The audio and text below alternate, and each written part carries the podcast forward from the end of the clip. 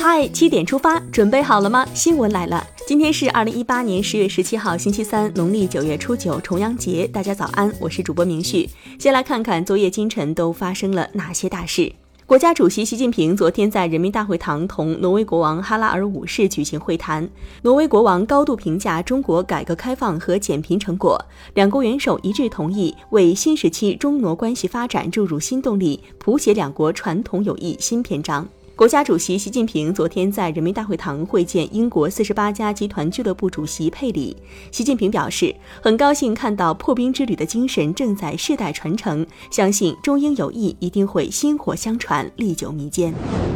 日前，国务院批复同意设立中国南海自由贸易试验区，并印发《中国南海自由贸易试验区总体方案》，彰显了我国扩大对外开放、积极推动经济全球化的决心。最高人民法院、最高人民检察院、公安部近日印发《关于办理盗窃油气、破坏油气设备等刑事案件适用法律若干问题的意见》，以维护公共安全、能源安全和生态安全。注意了，社保也有黑名单了。人社部昨天发布了《社会保险领域严重失信黑名单管理暂行办法》征求意见稿，社保黑名单信息将被纳入当地和全国信用信息共享平台。信用可不像信用卡，不能透支。经中央军委研究并报党中央批准，决定开除中央军委原委员、军委政治工作部原主任张扬党籍，依法依纪追缴涉案财物。经中央军委研究并报党中央批准，决定开除中央军委原委员、军委联合参谋部原参谋长房峰辉党籍。军事检察机关对房峰辉案侦查终结，移送审查起诉。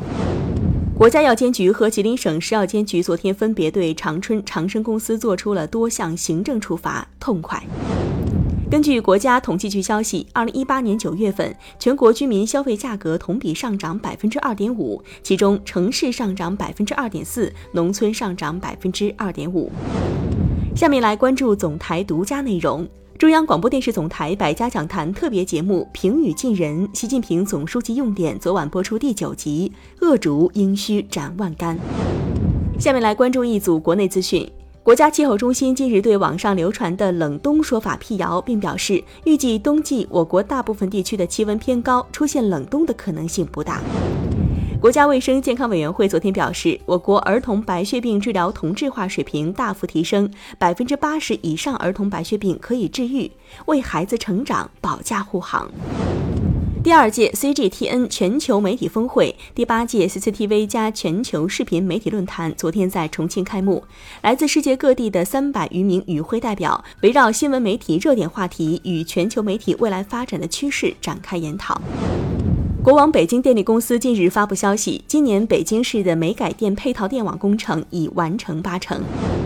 秦岭围拆工作取得新进展，秦岭北路西安段单体规模最大的违建别墅陈路超大违建别墅，经过拆除，已经于十五号复绿。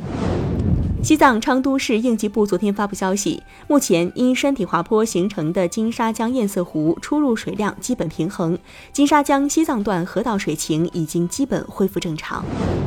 兰州警方昨天披露兰大医院殴打医生事件进展，目前犯罪嫌疑人叶某已经被行政拘留十日，并处罚金两百元，让医生安心救人，闹事的自有警察管。昨天你在朋友圈传递爱心了吗？昨天早上，一名受伤学生从内蒙古紧急转运北京天坛医院。接到消息之后，北京交警立即组织协调。随后，该消息在朋友圈爱心接力，路人为其让出了一条生命线。最终，救护车提前两个半小时到达医院。愿这份爱心延续下去。十五号，中科院国家天文台宣布，经国际天文学联合会小天体命名委员会批准，国家天文台于一九九八年九月二十五号发现的国际永久编号为七九六九四的小行星被正式命名为南仁东星，以致敬我国著名天文学家、国家重大科技基础设施项目中国天眼 FAST 的发起者和奠基人南仁东。接下来，把目光转向国际。联合国贸易和发展会议十五号发布的报告显示，今年上半年，中国吸收的外国直接投资逆势增长百分之六，总额超过七百亿美元，成为全球最大的外国直接投资流入国。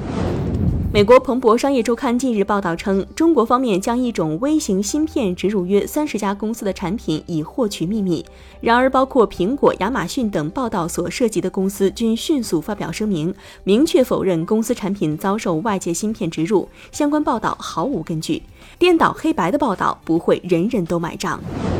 美国财政部十五号发布的报告显示，二零一八财年美国联邦政府财政赤字达到约七千七百九十亿美元，创二零一二年以来新高。英国与欧盟谈判代表连日来就脱欧协议进行的密集磋商无果而终。欧盟方面称，欧英双方在于十七号召开的欧盟特别峰会前不会继续谈判。当地时间十五号，俄罗斯总统普京的新闻秘书佩斯科夫称，朝鲜最高领导人金正恩已经收到访俄邀请，或在十月至十一月期间访俄。近日，华纳电影公司和华纳动画集团宣布，他们正在开发《猫和老鼠》的动画混搭真人电影。下面是今天的每日一席话：上为国者，育民如父母之爱子，兄之爱弟。闻其饥寒，谓之哀；见其劳苦，谓之悲。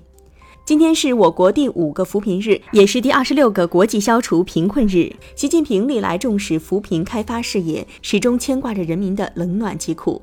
二零一五年十月十六号，习近平主席出席二零一五减贫与发展高层论坛并发表主旨演讲。在回顾中国几十年来减贫事业的历程之后，习近平提到，二十五年前我在中国福建省宁德地区工作，我记住了中国古人的一句话。善为国者，育民如父母之爱子，兄之爱弟。闻其饥寒，谓之哀；见其劳苦，谓之悲。至今，这句话依然在我心中。善为国者，育民如父母之爱子，兄之爱弟。闻其饥寒，谓之哀；见其劳苦，谓之悲。这句话出自西汉刘向的《说愿正理》，意思是说，善于治理国家的人，对待民众就如同父母疼爱自己的孩子，兄长关爱自己的弟弟一样。听到他们忍饥受冻，便感到哀痛；看到他们劳苦不堪，便感到伤悲。最后是今天的每日话题：锦鲤台阶现身高校，学生称多走走，说不定能保不挂科。近日，郑州大学西亚斯国际学院一段绘满锦鲤的台阶走红网络。台阶是去年建成的，同学们都很喜欢。路过的学生表示，台阶很有创意，说不定能带来好运。别人有中国锦鲤，我们有锦鲤台阶，可保不挂科，不比他们差。